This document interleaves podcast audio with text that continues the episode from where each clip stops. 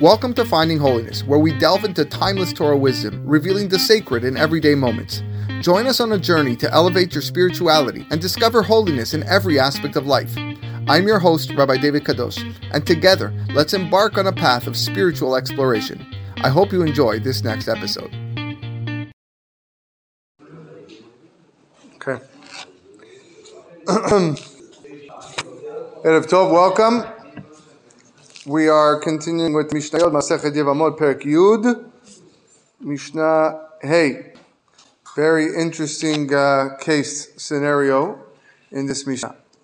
Amru lo meta ishtecha. So a man went overseas, and the witnesses told him, "Your wife died." Venasa achota me'avia. So then he went and he married his, the paternal sister, the sister from uh, I guess it was They went to marry the paternal sister.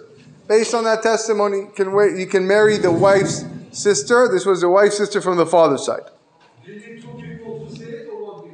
We are, we already went. Uh, so two people, you don't even need a bet din to to tell you, but one, but one you need a bet din to allow you.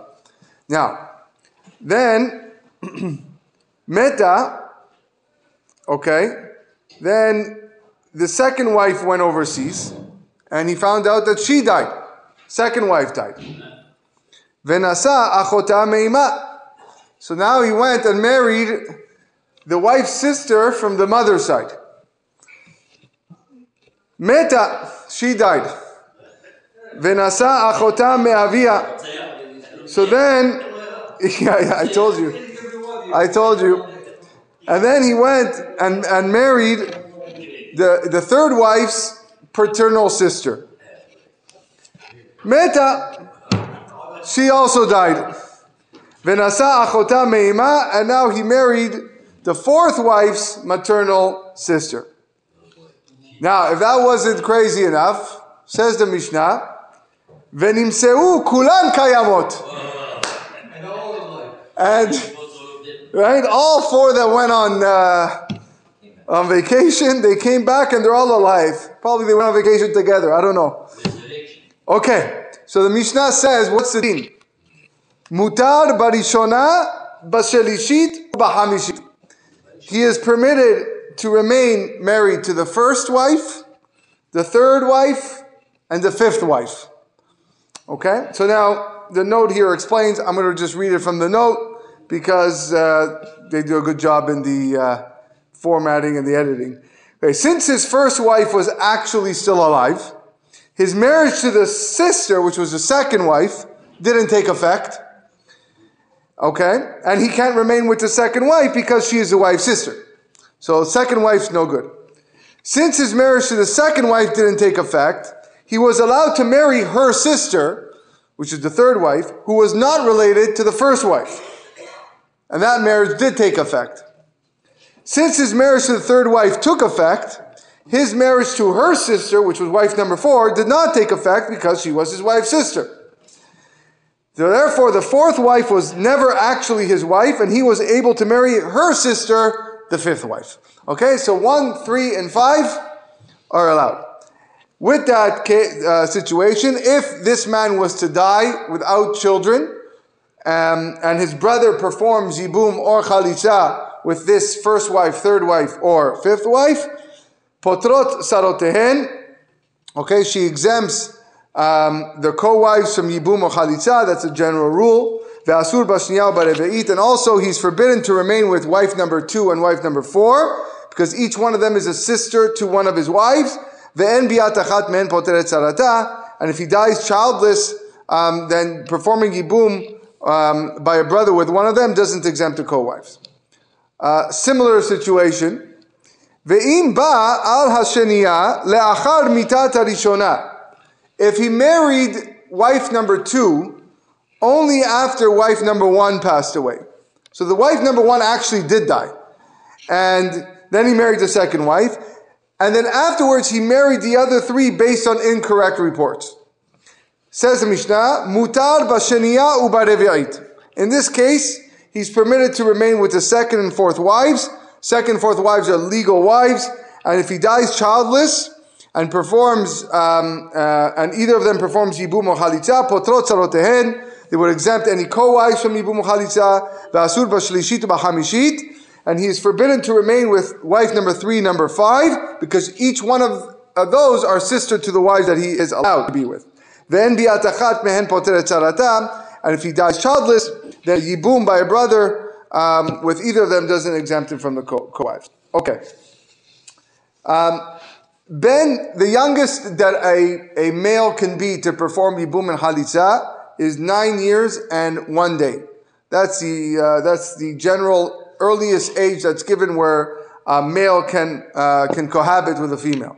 So it says the Mishnah, Ben Tesha Shanim Beyom Echad, a boy who is nine years old and one day, who is a Yavam, who posel al yede achin, he disqualifies the girl to his adult brothers when he cohabits with her or makes a ma'amar. Again, a ma'amar is a rabbinic uh, marriage agreement. The ha'achim poslim al yado, and also the adult brothers disqualify him to uh, disqualify her to him uh, when they were to cohabit with her or make a ma'amar with her. Ella, the only difference is shehu posel techila. The nine-year-old boy disqualifies the Yevamah from Yibum with the other brothers when he makes the Ma'amar at the beginning, meaning before any other brothers do so. The Achin Poslin Techila Vasof.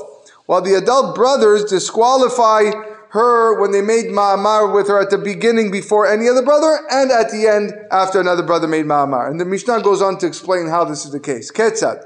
How so? Ben Tesha Shanim V'yom Echad Sheba'al Yevimto. If you have a boy who's nine years old and one day who was with his Ivama, so meaning he performed Yibum um, after one of the other brothers, uh, an adult brother made Ma'amar, Pasal he has disqualified her for Yibum for any of the other brothers. Um, since the cohabitation of a nine year old boy in one day is legal according to halachic standards, so disqualifies her from an adult brother who had made Ma'amar with her. Ba'u alea achin, however, if after the nine-year-old boy lived with the Yevama, one of the adult brothers lived with this girl, the asuba ma'amar, or made a ma'amar with her, or natnu not get, or uh, gave her um, a get.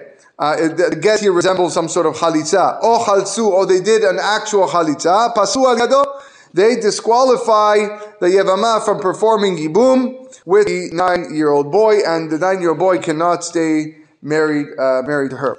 Ben Tesha Mishnah Zain. Ben Tesha Shanim beyom echad shebal yevimdo. A boy is nine years old and one day who cohabited with the Yevama.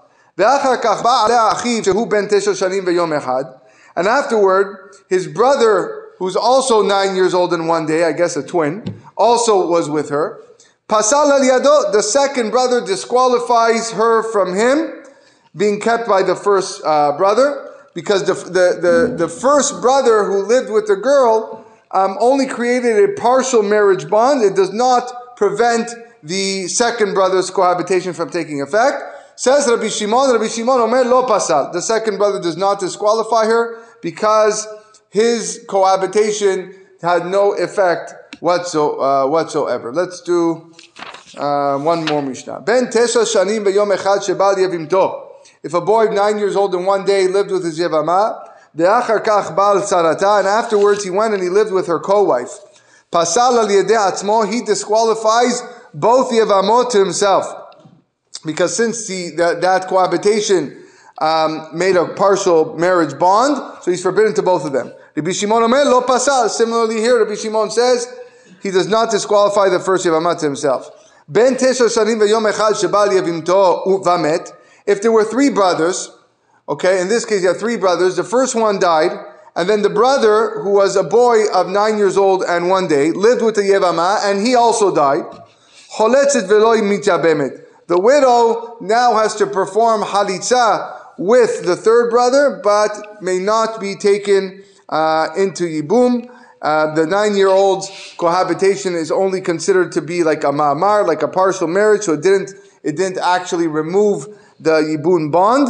So therefore, the only thing he can do, the, what she can do is um, uh, a, uh, a chalitza. Nasa isha vamet. If the nine-year-old boy married a regular woman and then died, harezu ptura. Even if he lives with her, she's now exempt from both yibum or chalitza because his marriage to anyone other than the Yavama takes no effect at all. She was never legally uh, his wife. Okay, we'll stop here. We'll continue tomorrow.